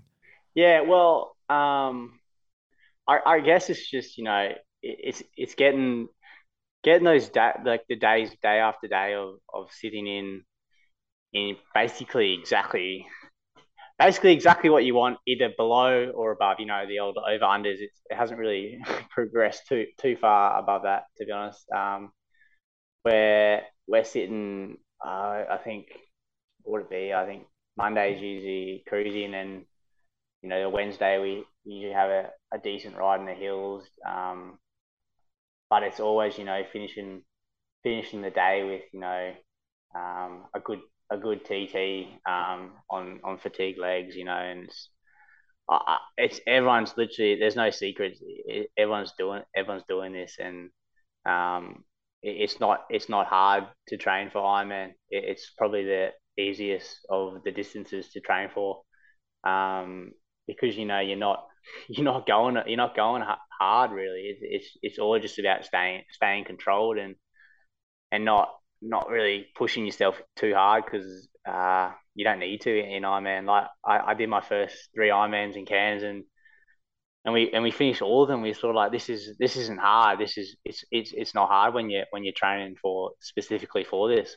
I can imagine the age groupers would say a different story, but when you when you're training specifically for this and, and you you got everything dialed and it, it's not a hard it's not a hard race. It, it really isn't, and I think that's that's what the Norwegians that's where it's progressing. You know, they're becoming race. No one fears. No one fears this. It's it's just another race, and um, yeah, if you if you can rock up to race day feeling good, um, there's no reason that um, in a cool day these guys won't be running. You know, um, two thirties um, in the next couple of years or less. It's it's where the sport's progressing, and uh, yeah, there's no reason why they won't be there. And then another thing you said that you you believe, I think really as of this year, which you can see by how how the race played out. Um, and then you believe that by next year the swim's just going to become so important that if if you're not sort of there or thereabouts, you you can no longer win or compete to to win it at the World Championships. And I think no one really um, no one really embodies this more than Lionel Sanders, do they? Which is like he's sort of the, the antithesis to you. You keep to yourself and no one knows who you are outside of like your, your Australian fans and maybe the few other triathlon fans you've gathered in your in your you know 15 years in the sport or however long you've been doing it, Max. But everyone knows Lionel Sanders because you know when you get into Ironman or you sign up for your first 70.3 and you type into YouTube to to try and get some training motivation to like watch a YouTube video to to make you get off the couch and go do that session that you can't be fucked doing, or you're sitting there on your kicker and you're like, oh, I can't be fucked doing this. I need someone to motivate me. So they flick on some Lionel Sanders. And so he just has like hundreds of thousands of fans and, and everyone loves him. All those fans love him. But I watched that race on the weekend and I thought, I don't think Lionel can can ever win the world championships. I think the sport's progressed past how how he's swimming, which is quite sad. Sad. I think him winning the world champs would actually be awesome for the sport because it would get a lot of eyes oh, on it. Yeah. But I, I don't think it's possible. So I agree with what you're saying, and that's what I'm seeing. Um, and so, like, do you do you sort of agree with that? Do you, as a competitor to those kind of guys, like the guys who are coming out of the water so far back, Cam Wurf and and Lionel Sanders and, and those kind of guys, do you do you now not even really consider them like going to Kona next year on the start line? Are you thinking about them, or are they just like is the race just going to be you guys who can now ride pretty much the same as them and run pretty much the same as them, but swim five six minutes faster? Yeah, yeah, absolutely. I, am a I'm a massive Lionel fan. I think he's you know great for the sport. He, he's actually a re- really nice guy. I, have met him a couple of times at, at the Collins Cup, and um, I mean, yeah, he does analyze everything, but I mean, that's what the age group is. They love this stuff, you know. So he knows he knows exactly exactly what he's doing, and I mean, yeah, I think for these championship races, um, I think if yeah, if you can't swim, uh, I just there's just no chance. You know, like the races up the road that you know you got you got the helicopters, the motorbikes, and it's hard to get motivated when you can see them. You know, so far so far ahead, and, and you're getting time checks of like eight minutes. Uh, I've never been really in that situation, but I can imagine that it would be super hard to stay motivated for six hours, seven hours of the day, um, knowing that you're still, you know, eight eight minutes back off the lead when you want to be part of the race. Um, I mean, that's not saying Lionel did this in in, in St George, but uh, I think Kona is is is something different, and, and for most people, Kona is all all that matters, I think. And uh, I mean, he he love he got so close one year, Lionel, but I mean, he loved to win it, but I just don't I don't think that's I think the sport's changed in, in the last three years, just the last three years. So um, I think it's going to be hard if, if you can't, yeah, if you can't swim um, up in the front group there, it's it's almost going to be yeah, impossible. I'd have to say. So I think I think I did watch Lionel's video, and I think he said he's quit quit the world championship or he's taken a break or something like that. I mean, yeah, I think it's a smart a smart choice, but uh, I don't know. I think it's just going to be super hard for that when you're going to have a group of you know ten guys. I think next year who are going to seeing this race this year and being like, oh yeah, I mean, it, it's possible. You know, we can we can get off the front and just like completely tear this race apart. Um, so yeah, I think the days of coming from behind, especially in Kona, are, are done. Yeah.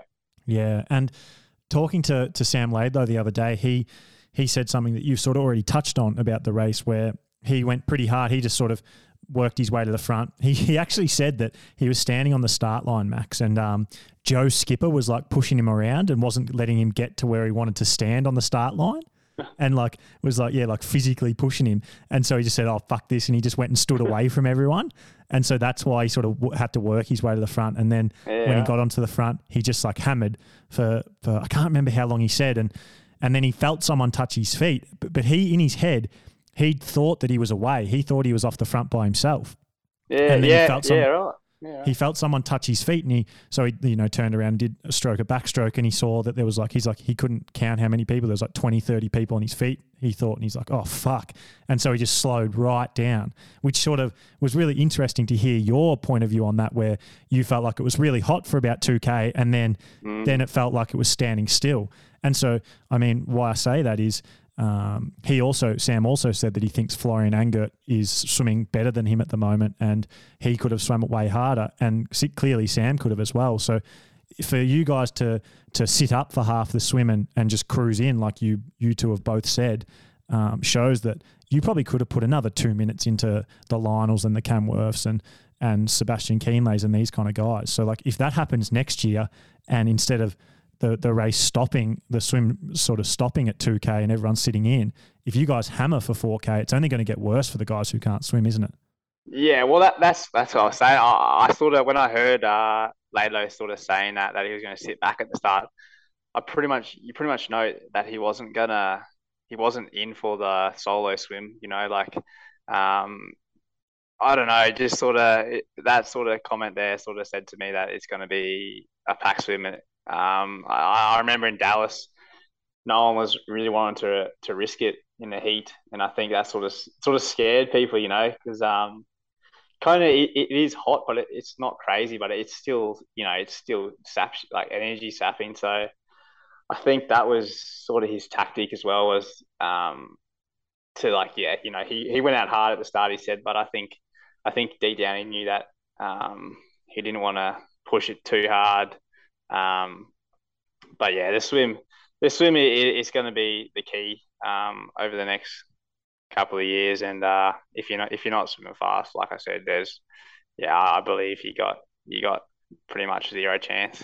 And then um, you've touched on like your races at Cairns, which you've won three times in a row now, and and it's like pretty similar conditions to Kona, similar-ish, and and then you've said that Kona's pretty hot um, a few times, which we all know. And something else you said uh, that I want to touch on is that that Mitchy in that perfect block sort of was organising the heat training you were going to do. What was and and like I think this is really interesting because Dan Plews came on the podcast and talked about like the heat training him and Chelsea were doing, and then Gustav always drops in like interviews and and on his videos and stuff how he thinks the Norwegians are doing their heat acclimatization better than everyone.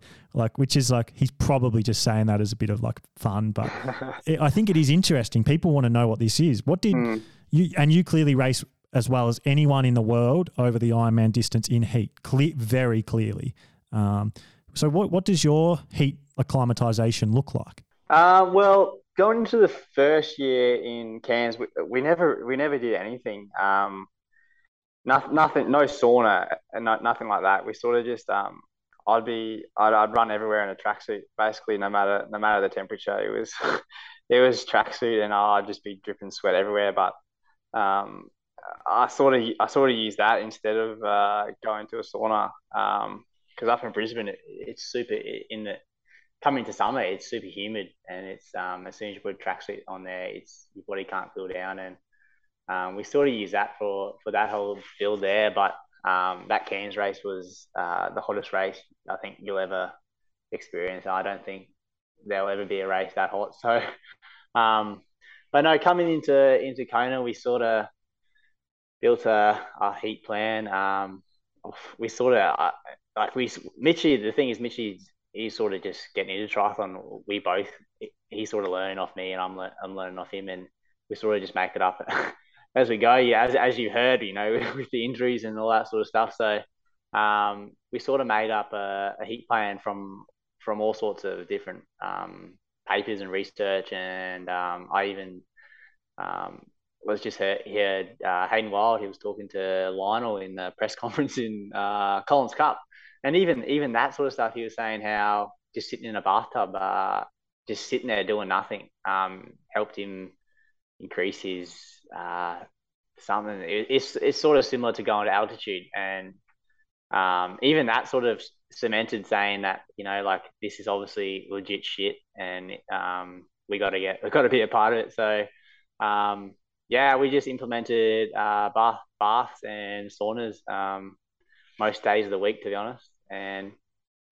yeah, I, I'm not hundred percent sure if it if it helped too much, but I definitely felt after about ten days in the sauna, I could I felt like I could sit in there for so much longer than the than the first ten days.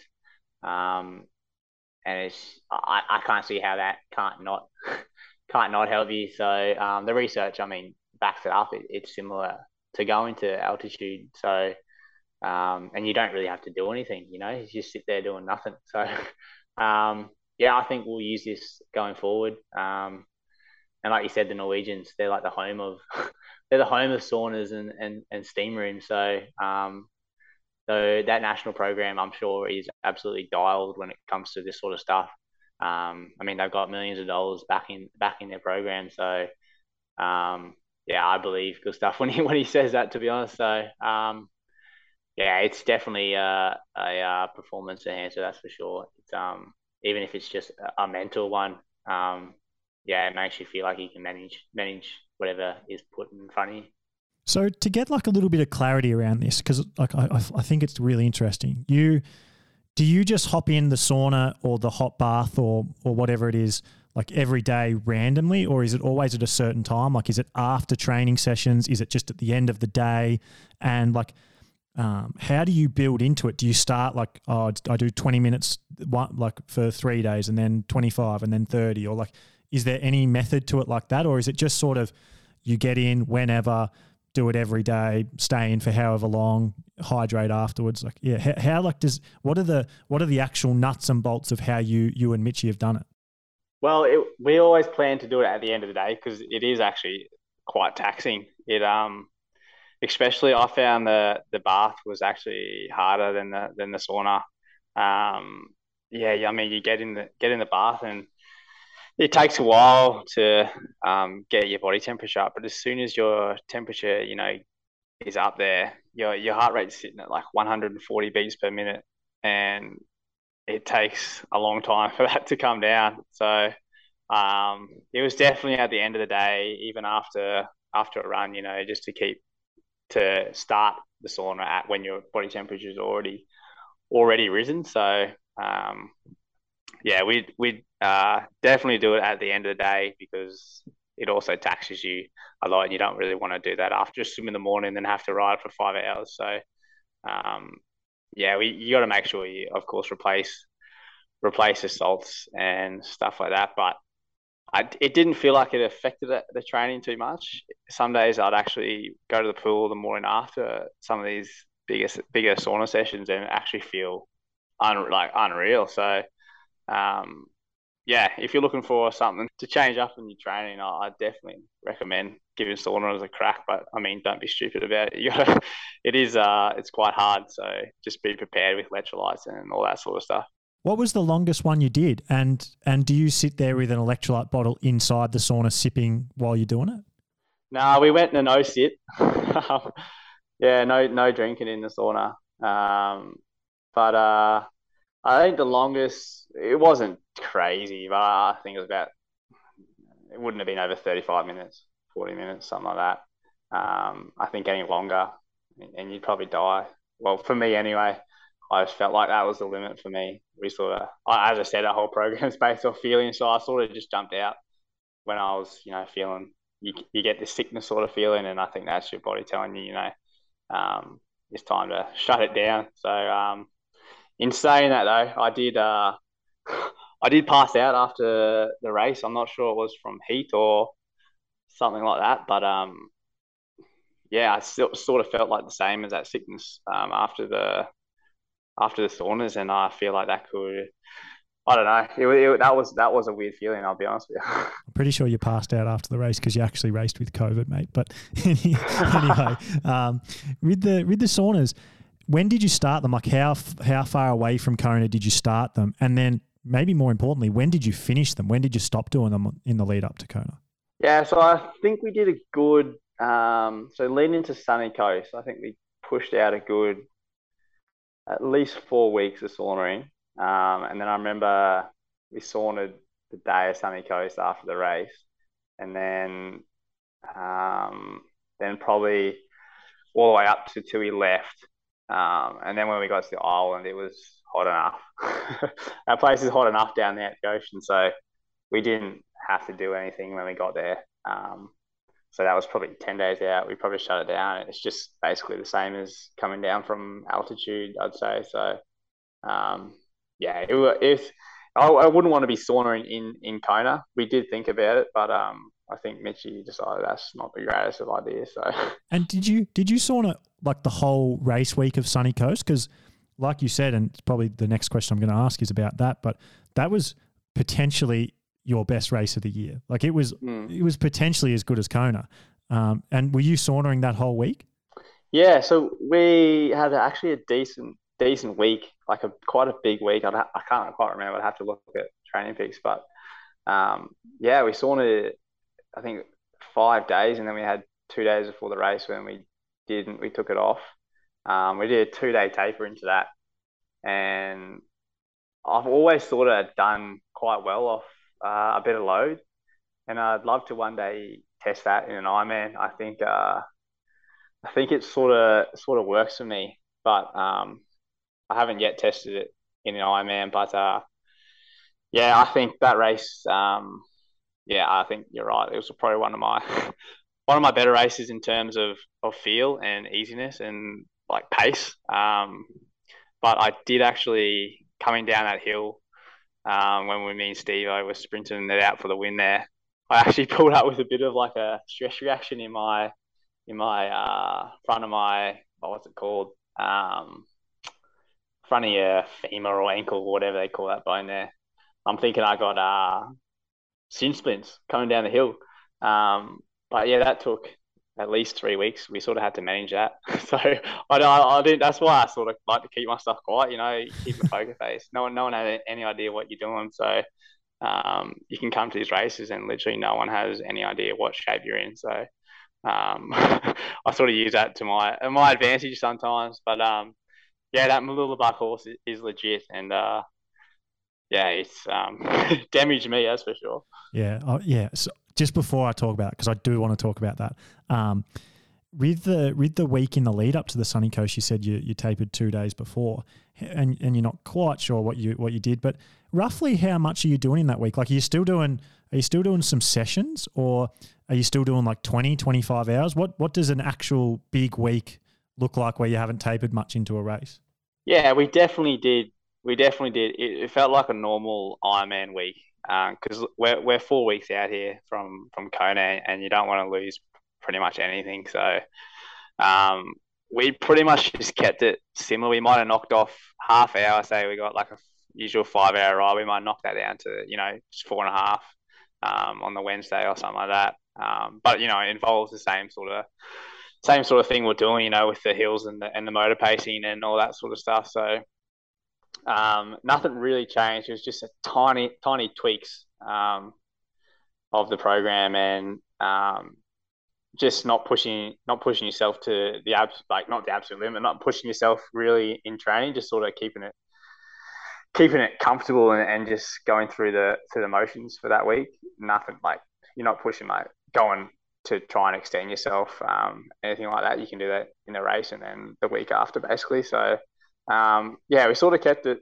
pretty similar. Swimming's just kept it up. We, we usually swim about you know 30 k a week. It's quite I swim quite a lot. Um, so yeah, it was it was pretty similar to to most other weeks, but we just had that you know that two two day taper um, you know, just just basically uh, hour and a half rides and you know thirty minute runs. Um, just you know just getting getting the arms turned over. So um, yeah, I feel like it these work for me, and I'd love to actually give it a crack in, in an Ironman one year.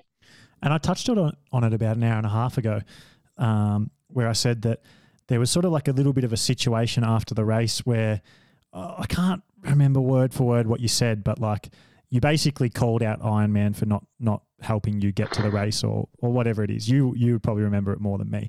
Can you can you tell me about that? Can you give me can you give me an unedited version of, of what happened and what you were thinking?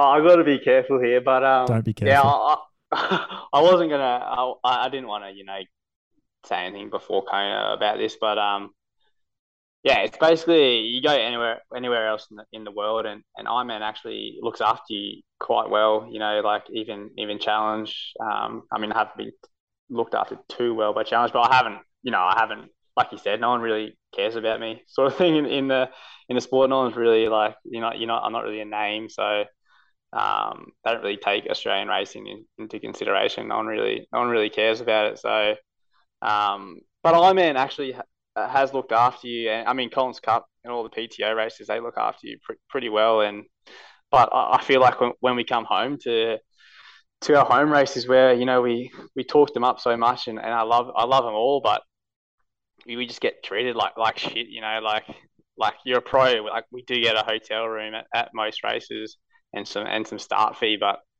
um, I've just felt like over the over the last couple of like the last year or two, it's just like I got I got zero for being nothing to be at, at Sunny Coast. Like zilch. There were six other guys who got funding in front of me. Um, I don't even know who, who they are to be honest. I've never really heard of them. So um, yeah, it's just it, it's just a kick in the guts to come home to to your home races and, and literally get peanuts, nothing. Um, so yeah, I mean, I, I, think it's just it's just one person who has control of this, but um, yeah, I think if Ironman knew what was what was sort of happening down here, they I don't think they'd be too happy. But um, yeah, I think there needs to be change down down under for our Aussie athletes and to look after our top pros. I think um, there's a couple of athletes um, in the same position as me who are a bit a bit angry about it. Um, I mean, we don't it's it's literally nothing. It's just a ho- like a hotel room, which is it's not even expensive. I, I couldn't care less. It's just the principle, you know, like look after your top pros, and we'll look after you basically. I'm real passionate about this as well, and I did an episode with Joe Skipper recently where we just went deep on this and and Ironman's role in in helping the professionals a little bit more because they're a big company that make a lot of money, and so this story sort of um, sort of annoys me a little bit, and I, I, I do want to like maybe it's up to you, mate, but I would like to give people more insight into what actually happens. So when you say it's like one person pretty much making the, the decisions, can you talk to us about how that plays out for you. So you decide that you're going to do Ironman 70.3 Sunshine Coast. Do you reach out to someone and say, "Hey, I want to do this," and then do you like is there a, is there a athlete liaison who you talk to and and you say, "Can I get some help?" and then they say no. Like and then mm. obviously you're pretty were pretty pissed off about it. So I assume that you were having communications with with them. Can you can you actually take us inside it? Yeah, well, um, I don't really listen to podcasts, but I actually listened to the one you did with Belinda. And so it's basically because I wanted to know, you know, what what's the inside.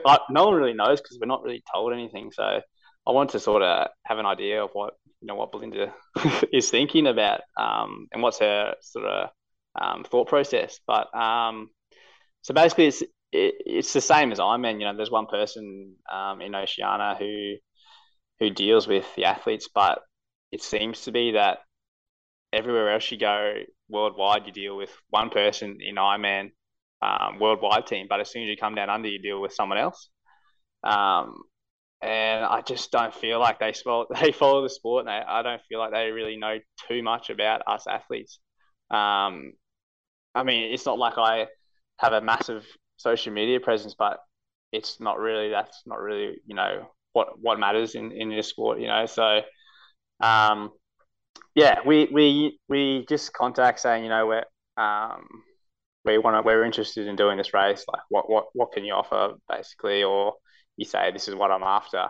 Um, but like, yeah, it's the first time the Sunny Coast was sort of the first um, time it sort of happened was uh, nah, sorry, we're we've uh, allocated all our spots. Um, there's five or six athletes who men who d- apparently deserve deserve support uh, ahead of me, and uh, you know that really pissed me off. And uh, I didn't say anything, you know, because uh, it's not going to get me anywhere. I had I had bigger fish to fry in Kona, so. Um, but yeah, of course, I, I really hope um, something changes down under because um, racing in Europe, I Ironman, they're really good. They're really good to you. know they they really help you out, and it, it's it's literally it's not much money at all, but it's just it's just the principle. You know that you you've earned your right to to go to the press conferences. Like in Mooloolaba, I wasn't even invited. Um, I, I, got yeah, I got three three Cairns titles, um, and I wasn't even invited to the to the press conference. And you know, like I've got I've got sponsors who are like paying like good good money for me to re- to represent them, and um, I feel like I've earned my right there to be able to represent them at, at least a press conference. So um, yeah, it's quite disheartening. Who who did get invited to that press conference? I'm not hundred percent sure, but um, I know the there were two people from the podium the previous year, and maybe one or two others. Uh, I know there I know there are about five people there who got got support ahead of me, which is just crazy. But anyway, it's pretty. That is pretty crazy because um, to take you like I can only really relate to this from my perspective, mate. But I um on on my Patreon, uh, I do a, a podcast with Steve McKenna, uh, and we just shoot the shit. Like it's not like this. It's not formal at all. We, like I've said mm. a million times, we pretty much just talk about Steve's sex life more than we do anything else. um, and and we did we did one the week before Sunny Coast, and we were talking about because obviously he raced and he came second to you in that like insane battle, and we were talking about like who can win it, and we really only thought it was you, Steve maybe Caleb if he showed up, but we knew he was going to uh, America at the time or Canada. I can't remember. America, I think he was mm, yeah, going to. Yeah, America, yeah, yeah, Dallas. Dallas, he was going to. And, um, and so we're like, well, it's you or Steve. You know, Nick Free always trains pretty hard for that race, so he'll be there. But we really thought it was you or Steve. And like, I, I personally thought you were probably the favourite and deserved to be. And I didn't see like a, cl- I didn't see anyone as being a close fourth. Like I just didn't think it. So to hear that you didn't not only didn't you did you not get funding, but if you follow the sport and understand the sport of of triathlon, but but maybe even more specifically of like the the long course racing, if you follow it, so if you're someone who's making these decisions, to not have your clear pre-race favorite, like it's you and hmm. Steve, and there's no one else who like no one else deserved that spot. But I think it was you who was the clear pre-race favorite, and fuck, you showed that you won dominantly and was insane. Maybe the best 70.3 performance in Australia, like on Australian soil ever. For you to for you to be that person and to not get any funding, um, and not even be invited to the the pre race press conference is actually it's fucking embarrassing, really, for the sport mm-hmm. in Australia.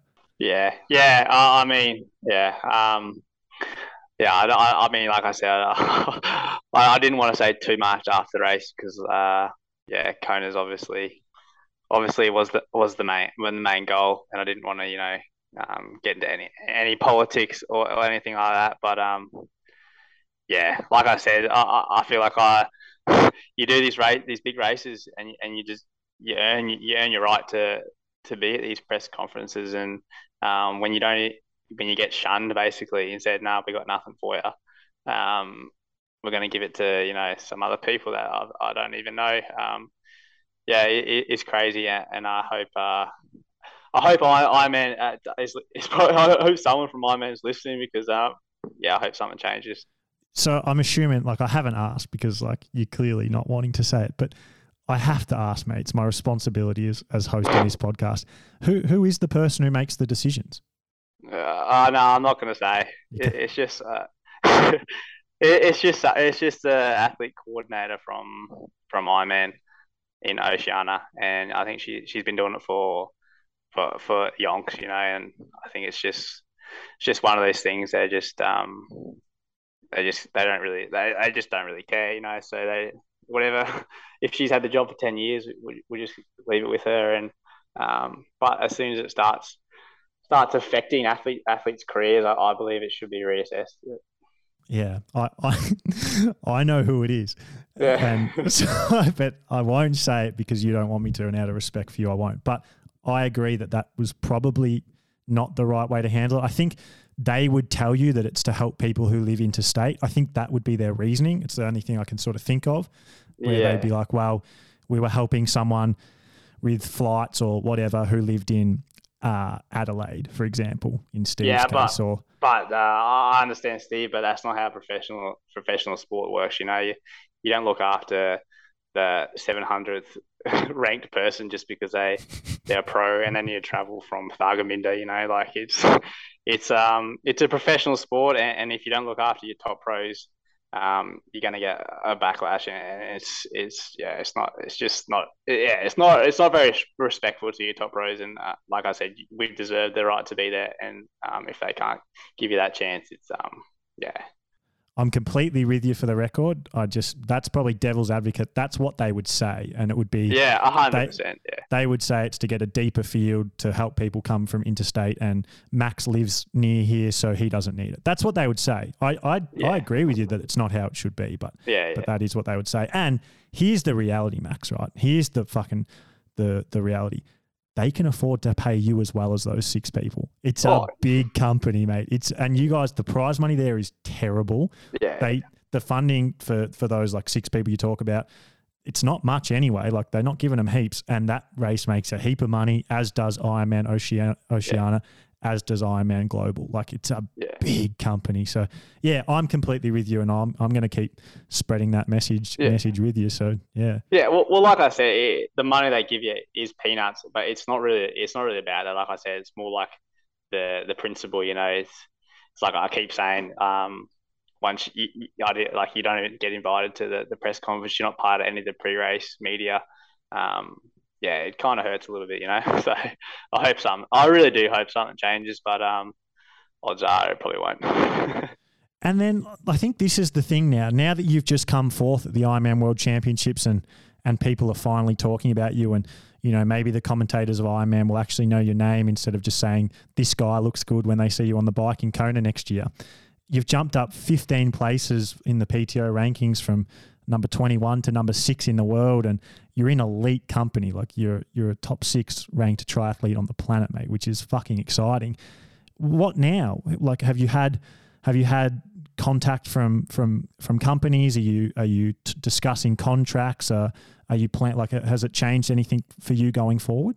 Yeah 100% i think in a, in a normal race when you come fourth i don't think um anyone would really would really care, and I don't think you you'd really be remembered or anyone would even know your name. So, um, but to get fourth in, in this race in this in this sort of race dynamic and to break the the record by by so much, um, yeah, it's definitely grabbed the attention of of uh, a lot of people, and um, yeah, it, it's quite exciting. Um, I think there's, like I said, there's a lot, there's a lot me and Mitchy can do, but um, it's expensive, you know. Like Mitchy, he has, he still works at just a, a running, a running and fitness like outdoor shop. Um, like we're not, we're, I can't, I can't afford to, you know, pay him crazy amounts of money, but um, I hope that uh, this performance, you know, um, really, you know, is able to to progress me and Mitchell, me and Mitchell's career.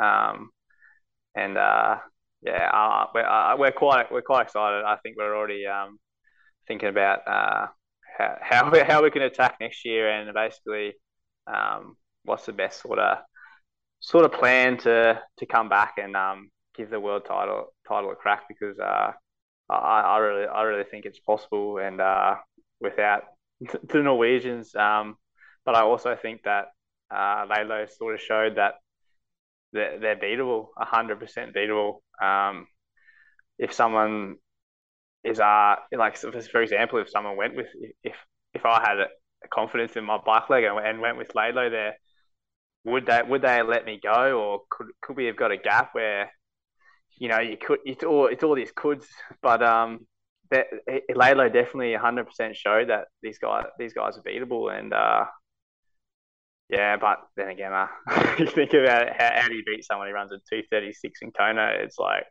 it's just insane but um he's definitely opened up the a can of worms for for other people to to dream and uh yeah, I think next year is going to be super exciting, especially with the addition addition of Jan and and back and Alistair Brownlee back in action. So um, yeah, I think it's going to be one for the one for the books. I think. I've got two more questions, and, and then we'll wrap up. And they're both um, both about things that, that that you've sort of already talked about and touched on from Kona this year uh, that I sort of put down in my memory bank to save for the end. So first up is that that car trip on the way in. Uh, what are what's the what what are those songs on the playlist that have been uh, been pumping on on all these like big Ironman results you've been having lately? What gets you up? No one would have any idea. It's just like this random country country music song. yeah, and literally, I reckon I, I, looked at the like the listening views, and it, one of the guys has like you know hundred monthly hundred monthly listeners on Spotify it's just random shit, but it's like they're actually really good songs, and um, you know, it just it just like strings are right, like strings, and it uh, it really, it really, it really brings back like memories of you know um, coming out of that COVID hole and you know getting your first Ironman victory, and it's just like I'm real, I'm a big fan of familiarity. Like I love doing laps. I love like listening to the same song, and you know, it's like very comforting sort of thing. So yeah. Fuck, that's funny. He's like the, uh, the the music version of you. No one really knows who he is, but if you give him a chance, he's pretty good. yeah, exactly, hundred percent. Yeah. Uh, and then my last question, because um, I've mentioned it a few times, the Sam Laidlow podcast that we did, um, and you and him obviously raced pretty closely that whole day, so I was intertwined.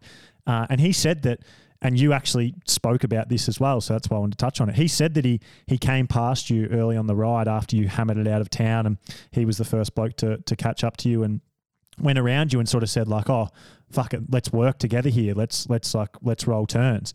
And he said you just blank faced him and didn't say anything. and then you you repeated that story. You said like, "Oh, I just I just sat in. That was my plan." Um, so like, uh, I, I love race dynamics like that. Were you guys throughout that whole like seven hours and 40 minutes, was there any other like um, times that you guys were talking to each other? You also told the Kristian story that mm-hmm. oh, I didn't even realize watching it. I don't know if it wasn't on the camera where he was just like, you know, pushed into you and, and gave you the old trip and that kind of thing. Was there any other communication between you and, you know, Magnus or Kristian or Gustav or Sam or um, on, on, the on the on the ride or on the run, or was there anything pre-race, like leading into the race, the the morning of the race, maybe even after the race? Uh, not nothing really that uh, stands out. I was sort of you know sitting at the back of that ride pack, so I didn't really have too much to do with the the front, but.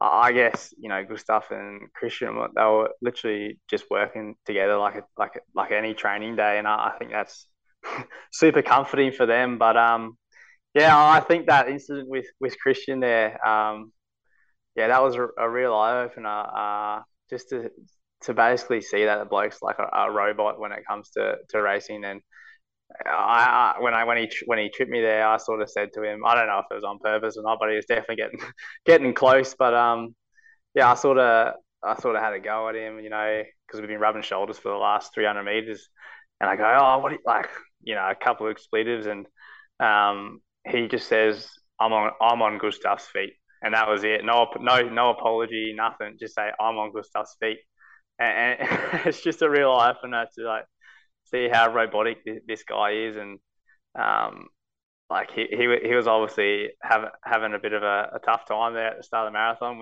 because if you if you're not hurting there, you wouldn't give a shit about that, you know. So um, I think from that point onwards, I sort of said, all right, Kristian's Kristian's not ha- having uh having his best time out here, so I sort of said, if I'm going to beat Kristian, you know, I'm going to have to have to get off the gas. Uh, it's not like I couldn't couldn't have gone with those guys, but um, I think my best race would have would have come from uh, slowing down a bit. But yeah, as I said, Kristian uh, was a machine at the end there, and he he hung on tough. But um, yeah, I'm not too many race dynamics other stories, but uh, yeah, to be honest, I can't I can't even remember.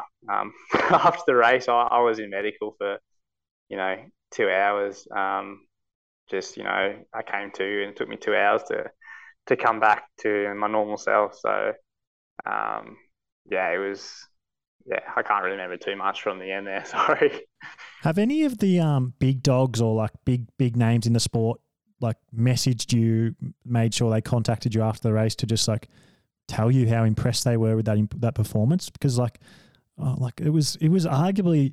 I think Sam Laidlow's performance maybe overshadowed shadowed everything. Like 23 did what he did, crazy. Everyone was focusing on that, and then obviously Gustav. But your performance was the next one. It was like it was like Sam's was probably the most impressive. Gustav's was like it was the most impressive, but everyone expected it. And then you, like, has, has anyone like got in contact with you? Um, I mean, no. I reckon Cam Wurf. Uh, I've never actually even met him before, but um, he's always basically the only one uh, out of there. He sort of, you know, respects respects the performance, and he's always, you know, commenting and congratulating me. Um, but then again, I don't think uh, I'm too out there. I, I, I, don't really know don't really know any of these guys. You know, like I think it, that's sort of how I want how I want to keep it. I don't think you want to be. Oh, I don't know. A lot of them are friends, but I don't. For me personally, I don't think I want to be friends with these people when you they're your main they're your main competitors. I, I just don't see why why you'd want to do that. So, um, yeah, I don't, I just keep my distance basically, and, and, sort of out of that sort of world of um, all that sort of stuff. So, I mean, yeah, I don't I don't I don't need uh, anyone to congratulate me. I, it, it, like I said, way at the start, I'm doing it for for myself and my and my team. So it's um, yeah, it's it's a very personal sort of thing. And that's pretty much me questioned questions that like all my questions done for the day. But the the last thing to finish on is um, I think it's been a theme throughout this podcast. I, I've sort of like made a point of it and you've made points of it is that you do keep to yourself and and you don't have the biggest name in the sport but you're very fucking good. Like you just came fourth in the the best world championships of all time. And and you beat Jan Frodeno's course record by 8 minutes. That's Jan Frodeno like that's insane. And and you have 6000 Instagram followers which just it, fu- it fucking annoys me. I like I want you to be so much more popular than you are and have people follow your your, your journey because you you you truly are an amazing athlete and deserve it. Have you considered have you considered like the social media thing? Have you considered being like I don't like this, it doesn't it's boring to me, I don't really want to do it, but for the sake of like leaving, you know, a few hundred thousand over your career on the table, like do, mm. you, do you make more effort with it or do you bring someone into the team? Do you like try and convince you, your girlfriend to, to yeah, do yeah. it for you? Like, uh, because you see what Lionel does. You you are now, in my opinion, a, a, better chance to win the Ironman World Championships than Lionel ever is. And winning that would definitely get you a heap of clout and eyes on. And and if you can go through and do that, then you probably don't need to go the social media path. But geez, it's it is shown that if you want to make big money, it's it's there to be made if if you can if you can put content out there. So I'm I am curious where you whether you've thought about it. Yeah, hundred percent. Um, I think it's just about finding finding the right um, we've spoken about this for so long. I think Mitchy's always always talking about it. We never sort of sort of do anything about it. Um, I mean, Glenn Glenn from Corrupt Vision has probably spoke to me a thousand times about about doing something um, about my social media, but uh, I I just never I never get around to it. I I mean, it's probably just laziness to be honest with you. Um, but I think uh, yeah, of course, if if you wanna want to get your name out there, you gotta you gotta open up more. Um, I've always just been so used to you know being just uh, so closed off and, and not not uh, letting anyone know where, where I stand, sort of thing. So um, yeah, I think uh, absolutely uh, we got to work on that. I mean, our team our team manager is always harping on harping on about it as well, Bob. Um, I mean, he understands the importance of it. Um, and yeah, if if if we don't really do it, I think uh, we're definitely holding holding my brand and our team back. So um, yeah, definitely leading into next year. Um, I think we're gonna definitely work on some sort of YouTube channel and um, and stuff like that. Just to, um, yeah, let people know what what we do basically. Yeah.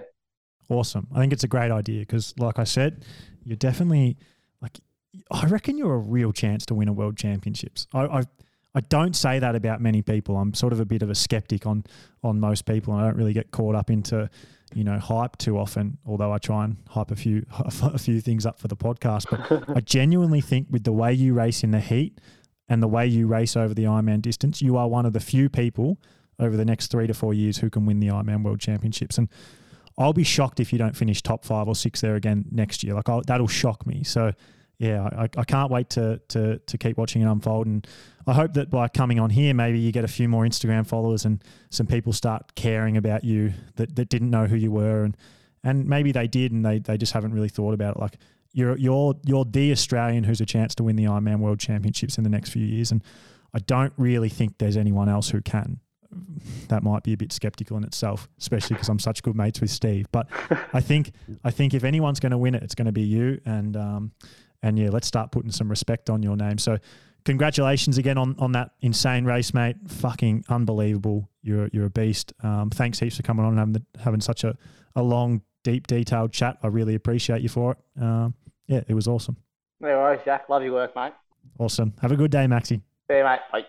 This episode was brought to you by Pillar Performance. Like I said, I use Pillar Performance products daily now, and I love them. So if you want to try them for yourself, or you just want to restock if you already use them, head to pillarperformance.shop and remember that while you're there, use my code HTT10, which gets you $10 off your first order. That's code HTT10, which gets you $10 off your first order.